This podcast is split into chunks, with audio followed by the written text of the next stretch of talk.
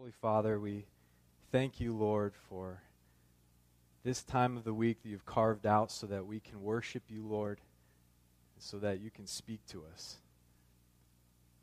Father, I pray in these moments before you give us your word that you will open our eyes to see your truth. That you'll open our ears to hear the voice of your Spirit speaking to us. Help us to hear, Lord. Help us to take it into our heart. Help us, Father, to be transformed tonight. Dear God, I confess that I have so many weaknesses, and you know them better than anyone. And Father, I pray that in despite of my many weaknesses, that you will speak to these wonderful people tonight, that you will touch their hearts and change their lives by the power of your word and by the grace of your Spirit. Uh, we pray these things in the name of Jesus Christ. Amen. Amen. Well, thanks for uh, being with us tonight. Really excited to preach. I'm preaching on one of my favorite Psalms. Uh, let me ask Did you ever, uh, do, do you know that the manner in which you come before the Lord matters? That your attitude and the way you prepare your heart when you're coming before the Lord can really make a difference. Our text today is Psalm 131. Uh, Psalm 131 is a song of ascent. It is a song that was meant to be sung. It is a song that reveals David's heart. It is this uh, awesome, amazing confession full of emotion and, and just a personal confession that we get uh, this amazing glimpse into David's heart. We also see it is a charge to all of Israel. And in working through this psalm, we are going to encounter something that is universally just applicable to all of us. We are going to see the psalmist taking this amazing posture before the Lord. We are going to see him intentionally and deliberately just humbling himself and coming before the Lord, bringing his soul and his heart, preparing himself just to be with God. This song, psalm stresses the importance of our posture before Him. So I want you to think as we work our way through this psalm tonight, I want you to think of your heart and your soul and what your posture is before the Lord day by day and moment by moment. So let's just jump right into it. Psalm 131. And God's word reads, O Lord, my heart is not lifted up. My eyes are not raised too high. I do not occupy myself with things too great and too marvelous for me.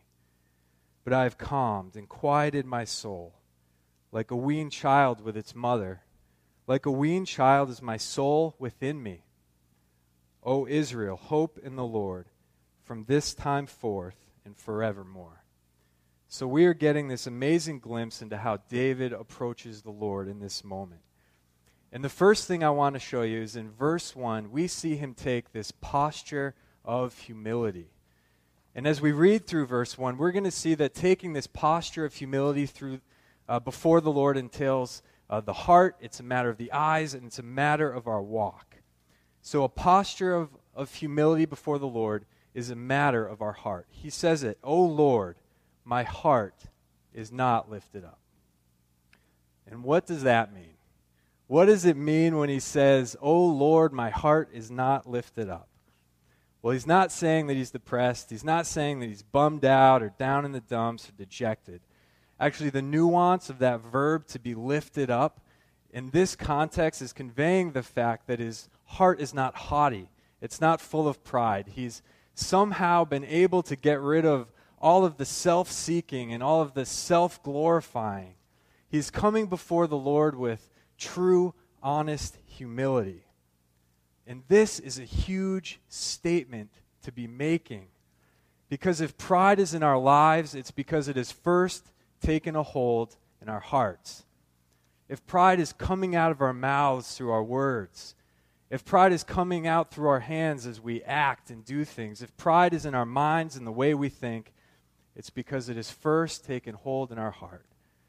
So daily, when the pride just gushes out of us like a waterfall, It's because it first started with a, as a trickling stream in our hearts.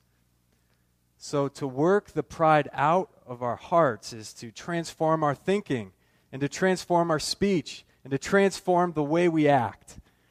And to take this posture of wholehearted humility before the Lord is to acknowledge that God alone is the one who is exalted, that He is our sovereign, that we are His subjects, and that His will for us is better than our will for ourselves. And that's one of the main implications of that statement that my heart is not lifted up. It's the fact that he has resigned his will over to the will of God. In uh, talking about that portion, the first section there of the first verse, and that specific implication, that resigning your heart, taking this posture of heartfelt humility before the Lord, means resigning your will over to God.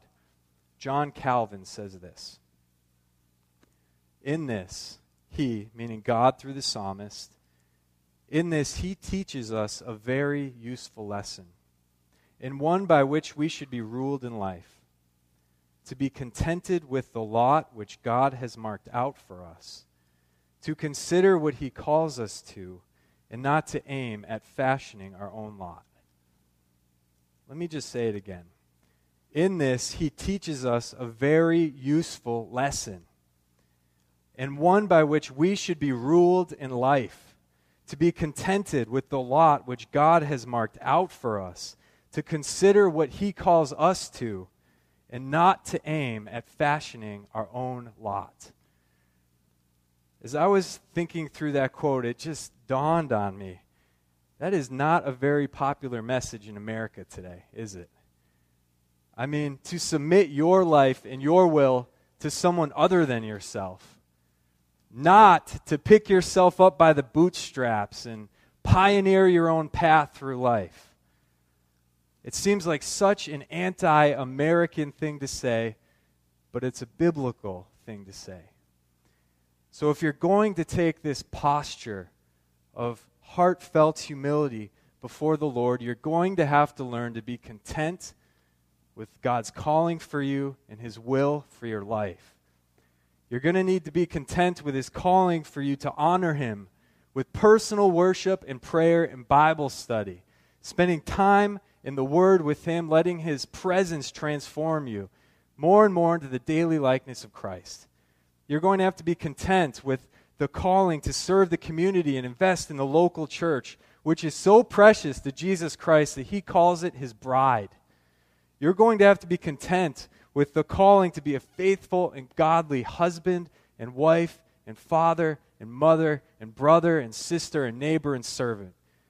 You're going to have to be content with God's call for you to be a, a light in this dark world of the gospel of Jesus Christ to your neighbors and to your coworkers and to your family. You're going to have to perceive God's specific call for you. And you're going to have to have the faithfulness and the courage to follow Jesus. Or you can fashion your own lot. You know what causes someone to fashion their own lot, as John Calvin talked about? A lofty and a prideful heart. You see, we're all prideful by nature. Uh, we all, it's so easy and comfortable for us just to do our own thing to our own glory. But we have a perfect example of this humble posture in Jesus Christ.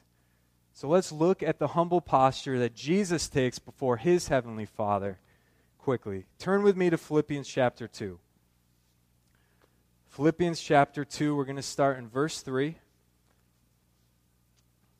And God's word reads Do nothing from rivalry or conceit, but in humility count others more significant than yourselves. Let each of you look not only to his own interests, but also to the interests of others. Have this mind among yourselves, which is yours in Christ Jesus. And hear this, verse 6 Who, though he was in the form of God, did not count equality with God a thing to be grasped, but he made himself nothing, taking the form of a servant. Being born in the likeness of men and being found in human form, he humbled himself by becoming obedient to the point of death, even death on a cross.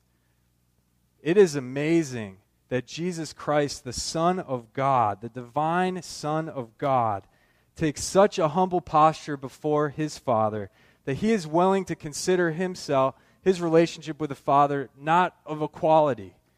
That he has allowed himself to be emptied to the point of death, even death on a cross. That Christ didn't use the advantage of his own divinity as grounds for avoiding his earthly suffering Instead, he comes before his father and he says, Your will be done. And he takes a human body and he suffers. He goes to the cross and he's tortured on our behalf.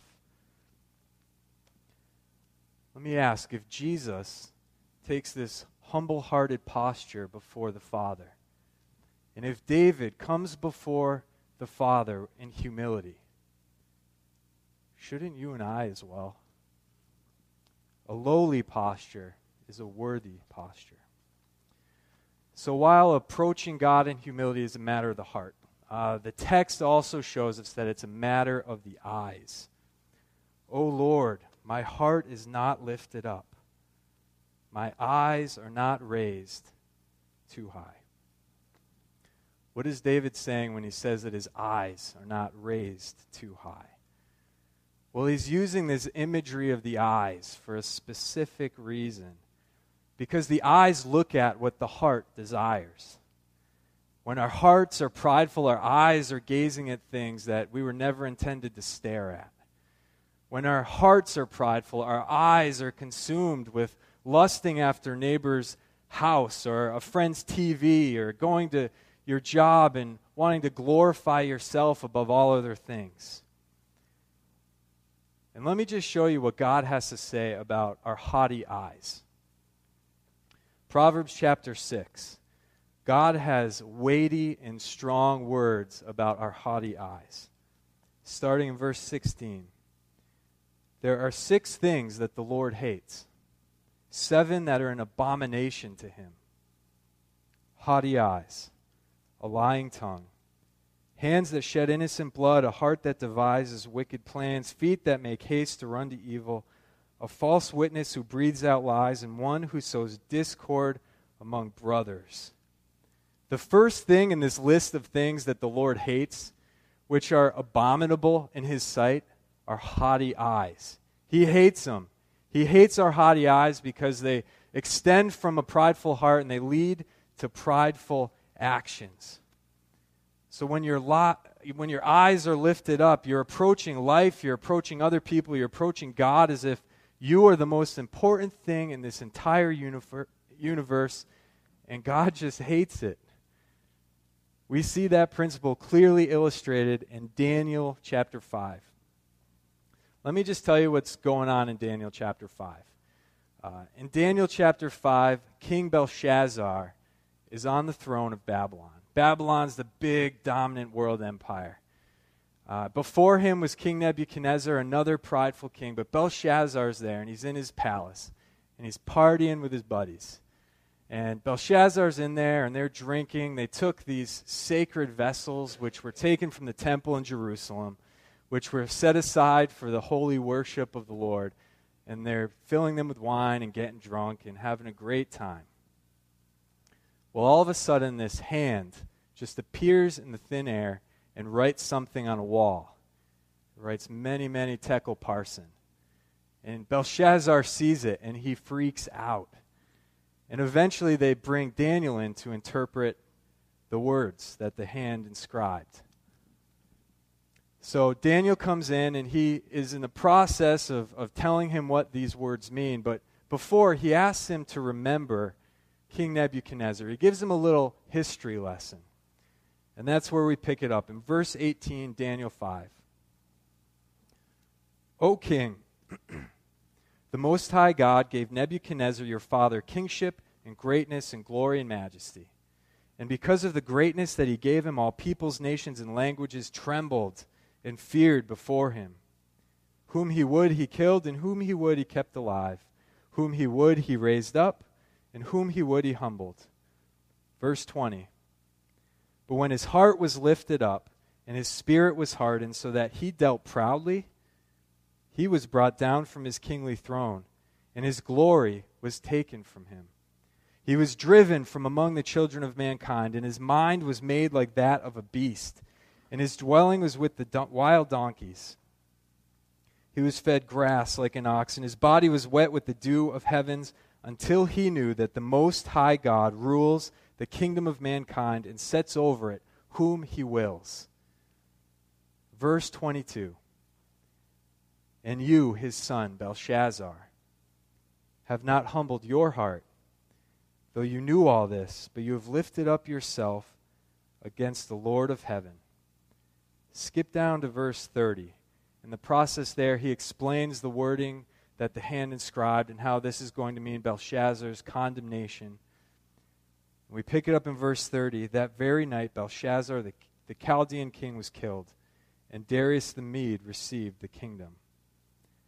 A haughty posture before the Lord is detestable in his sight. He hates it, and he will deal with it. It is serious business. So when David comes before the Lord and he intentionally and deliberately lowers his eyes, he takes this humble posture before God.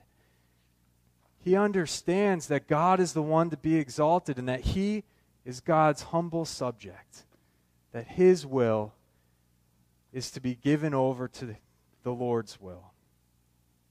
Won't you follow the psalmist's lead and intentionally lower your eyes? A lowly posture is a worthy posture. So while verse 1 has showed us that uh, taking this posture of humility is a matter of the heart and the eyes, we also see that it's a matter of our walk with the Lord. Uh, verse 1 O Lord, my heart is not lifted up. My eyes are not raised too high. I do not occupy myself with things too great and too marvelous for me.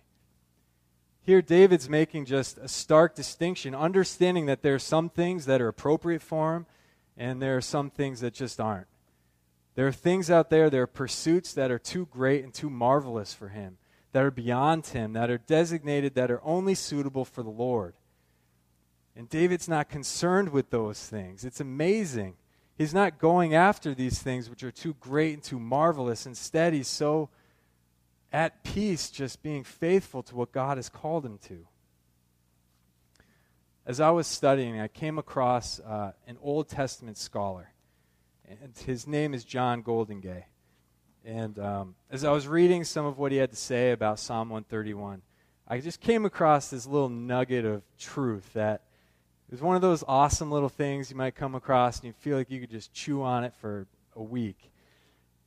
And what Goldingay says in, in uh, regard to this portion of uh, verse 2 is this He says, The difference between God and us is that God never thinks he is us. And I just thought that was so awesome. The difference between God uh, and us is that God never thinks he is us. The implication, of course, is that we oftentimes think that we're God, consciously or unconsciously. Us, His created beings, are walking around this place called the planet Earth that God created for His glory, and we're walking around exalting ourselves, making it all about us all the time, and putting ourselves in this high position reserved only for the Lord Almighty, and dragging Him down to this lowly position where we belong. The difference between God and us is that God never thinks he is us. So in verse 1, we see this cycle of how pride can infiltrate us, how it takes root in our hearts, and then it manifests itself through our eyes and gets us lusting after things that are not good for us. And then we act, and it becomes a part of our walk. And remember, this is David. He is the anointed king over Israel. This is God's chosen man. He is Israel's champion and, and their warrior, if anyone had cause to have a haughty heart or lifted eyes or lofty preoccupations, it was David. And he made a lot of mistakes, but in this moment, he res- resigns himself to humility. Like you and I, he often wandered from humble companionship with the Lord off to self glorification and pridefulness. But here he's learned to humble his heart to lower his eyes and to submit his walk to the Lord. the question that each of us have to wrestle with today is are we doing the same? So I just ask, where's your heart? Is it prideful? Is it haughty? Is it contrite? Is it humble? Where are your eyes? Are they lifted up? Are you gazing at something that God never intended for you to look at? Are you so consumed with looking at uh, this goal of, of, of getting what you want and glorifying yourself, or are you gazing at the Lord and learning to be more like Jesus? How is your walk? Are you walking towards things that are for your glory or walking towards things that are for the Lord's glory? One thing that we can take from the text is that following Jesus and following David means killing your pride and embracing this posture of humility before the Lord. A lowly posture is a worthy posture. So, as the poet is singing this song, and as he's working the pride out of his heart, his personal confession continues in verse 2. And in verse 2, we see uh, that he is now taking this posture of stillness and dependence before the Lord. Verse 2 reads, But I have calmed and quieted my soul like a weaned child with its mother. Like a weaned child is my soul within me. So we see that there's real value in just calming yourself and taking this posture of stillness before the Lord. I wanted to just ask Has anyone ever uh, spent a lot of time at a lake? I'm sure a lot of you have, right? Um, I was coming across my studies and I came across this commentator who used this just amazing illustration. He gave you this great image of what was going on in David's soul at that moment when he wrote those words and was singing those things in verse 2. And he, he says that at that moment, David's soul is like the calm surface of a lake. Just beautiful image. I had a friend who owned a lake house. He owned a lake house on Lake Sacandaga eastern New York. Uh, lake Sacandaga is actually right next door to Lake George. So all the tourists and all the boaters and all the craziness kind of was at Lake George, which meant Lake Sacandaga was just a really peaceful, serene type of place. And we used to go up there all the time on weekends to, to wakeboard and to tube and to boat around and stuff. And Sometimes the water would be pretty choppy. Sometimes the water would be really rough. Sometimes it would just be nice and calm. Uh, but I remember oftentimes getting up early in the morning and walking down the dock to uh, down to the lake, and the surface of the lake would just be like a sheet of glass. I mean, there were no disturbances, there were no disruptions. It was just peaceful and calm and quiet and serene. In this moment, David's soul is like the surface of that lake. He's smoothed it out. He's rid himself of any prideful delusions that he's something that he's not. Uh, there are no ripples of worry. There are no currents of uh, selfish ambition. There are no waves of anxiety going on. He is silent and he is at rest with the Lord. Um, my first semester at seminary was uh, just one of those seasons in my life that was so overwhelming and stressful. And I'm sure you guys all have had those times. Uh, I'm sure you could think of probably a million of them just off the top of your head.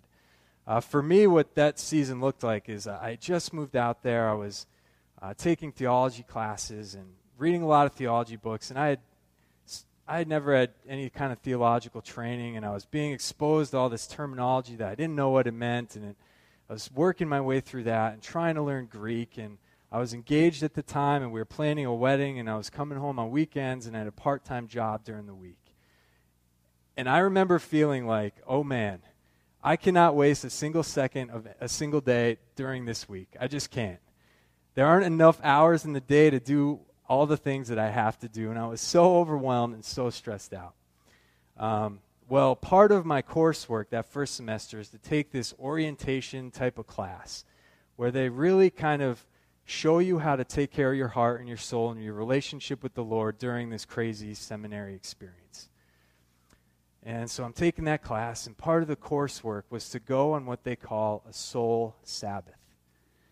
And here's what a soul Sabbath looked like they put us in a van and they drove us to a convent. And it was this beautiful building on this beautiful, huge plot of land. And the people that lived in the convent full time, uh, part of their vows were that they didn't speak, they were silent for a good part of the day. So they brought us here and they gave us each our own little cubicle type room. And they said, All right, no books, no studying. Uh, just take your Bible with you. You can hang out in that room. You can walk around the grounds. You're not allowed to speak. Just spend the day with the Lord. Sadly, I was pretty uh, bad. I, I had a bad attitude about it, to be honest with you. When I went, I was just thinking, You've got to be kidding me. I cannot afford to blow an entire day doing nothing, making no progress. But because it was part of my coursework, I went. And for the first time in my life, I intentionally spent an entire day in stillness and quiet, reading my Bible, praying, meditating on the Word, reflecting on what God was saying, listening to the voice of God's Spirit. And at the end of the day on the van ride home, I just remember thinking, wow, I just never knew how much I needed that.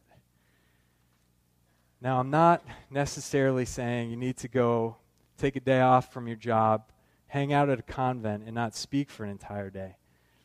But when was the last time that you deliberately came before the Lord in stillness and quiet? The Lord tells us in Psalm 46 Be still and just know that I'm God. When was the last time that you quieted your soul in preparation for meeting with Him? If you're anything like me, you may think things like that, that sort of practice is kind of weird and, and unnatural and just bizarre at first. But David shows us that there's real value in taking this posture of stillness. A lowly posture is a worthy posture. Uh, so, just as verse 2 shows us that David is valuing this posture of stillness and quiet and calm before the Lord, we also see that he's valuing this posture of dependence. And this is my favorite part of the psalm when he uses this just amazing illustration of the weaned child. He says, But I've calmed and quieted my soul, like a weaned child with its mother like a weaned child is my soul within me. Now, likely the nuance of that word to be a, a, weaned child is not talking about a child that's totally weaned, that's no longer breastfeeding, that's uh, done with that stage of life. It's most likely referencing a child that has just finished feeding and is in their mother's arms, uh, cared for and protected and nourished and at peace and totally satiated in the provision that his mother gave him. A few weeks ago, I was able to hold my niece. Uh, my wife's sister and her husband just had a baby, four month old little baby Harper. She's a beautiful little girl. And I was holding her, and um, I don't have a lot of experience with babies, so I just kind of look at them and admire the fact that they're babies. I, I don't do much more than that, but it, it really did strike me that this baby was just totally helpless. And then she kind of just reached out her tiny little arm and she opened her tiny little hand and wrapped her tiny little fingers around the top of one of mine. I was just thinking, man, she's so tiny. And then she gave me this squeeze, and it was the lightest little squeeze ever. And it really just amazed me how dependent this baby was for everything. That this baby is totally and completely powerless to provide for herself or to care for herself aside from her parents providing and caring for her. What must it be like to have our very hearts and souls like a baby in God's arms? completely giving ourselves over to Him, knowing that He is a faithful Father that can care for us so well. This sort of posture involves submitting to Him and not being dependent upon ourselves. Uh, so far, the psalm, uh, the song of David here has showed us to take a posture of humility. It's also emphasized the importance of taking a posture of stillness and dependence upon Him.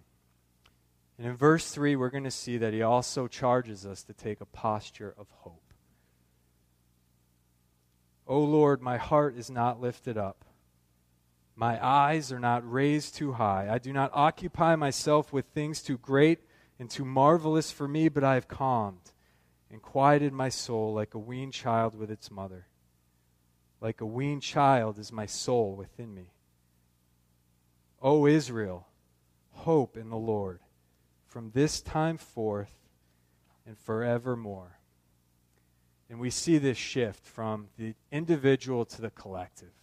That David is no longer just exposing his own confessional uh, posture before the Lord, but now he's charging all of Israel to experience what he himself has just experienced to kill their pride, to come before the Lord in stillness and dependence, and to hope in him forevermore. But how do we get there? How do we get to this place where we are able to hope in the Lord? What does that look like? What does that process look like? Well, David has just showed us.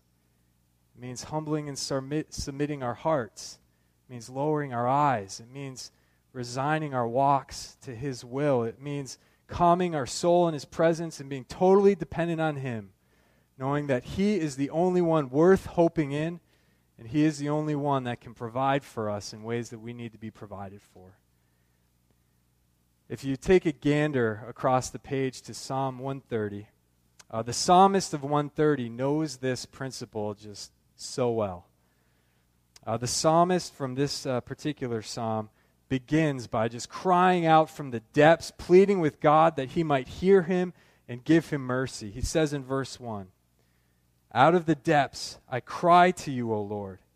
O Lord, hear my voice. Let your ears be attentive to the voice of my pleas for mercy. Skip down to verse 5. I wait for the Lord. My soul waits. In his word, in his word I hope. My soul waits for the Lord more than the watchman for the morning. More than the watchman for the morning. O Israel, hope in the Lord. For with the Lord there is steadfast love, and with him there is plentiful redemption and he will redeem Israel from all his iniquities. The psalmist knows that even in the stresses of life, only true salvation can come from our God. And the only appropriate posture to take before him is one of honest hope. A lowly posture is a worthy posture. Charles Spurgeon was a pastor. He was a pastor, he was a student of the word, and he was a preacher. In fact, he was such a good preacher that he's often referred to now as the, the prince of preachers. I mean, this man was gifted. He had just an unbelievably powerful ability to take a text of Scripture, to explain it, to expose it, to apply it to his listeners so that they just encountered the truth of God. When Charles Spurgeon was commenting on Psalm 131, he had this to say It is one of the shortest Psalms to read, but one of the longest to learn. Why do you think he would have said something like that? How can some short, simple, concise little psalm take us so long to learn? It is one of the shortest psalms to read, but one of the longest to learn. Well, my theory, for what it's worth, is that Spurgeon understood that our tendency is to impose our wills pridefully upon God rather than humbly accepting His will for us. He understood that our inclination is to speed through daily prayer and Bible study or to blow it off entirely rather than to come before Him in stillness and independence, expecting to meet our holy God and to be transformed. I think he knew that our tendency was to hope in ourselves rather than to hope in the Lord. And so, in his estimation, this is one of the shortest Psalms to read, but one of the longest to learn. When we began, I just kind of introduced the Psalm and I said, um, This is a Psalm about our posture before the Lord. And then I asked you to just be thinking through the posture you take day by day and moment by moment as you meet with the Lord. So I ask you now, what are you going to do with the truth of Psalm 131? You can ignore it, you can forget about it as soon as you leave, or you can really take it to heart and make it a priority in your life every day. The goal of the, st- of the psalm is to stir us to the posture of humility, to a posture of stillness, to a posture of dependence, and to a posture of a hope before our God and to remind us that a lowly posture is a worthy posture. Let's pray. Our Father, we thank you for your word. Lord, I just confess that I'm one of the worst at all of this. And I pray that you'll give me brokenness of spirit, humility of heart, dependency upon you. And I pray, Lord, that you will meet with me in new ways every day. And Father, I just extend that prayer to everyone here. Dear God, we are so desperate for you. We are so lost without you. We need you so very much, Lord. Please meet with us. Please change us. Help us to serve you well. Father, I pray that you'll do all of these things, that you'll work in our hearts, in our lives, and in our church for the glory of Jesus Christ, our Lord and Savior, in whose name we pray. Amen.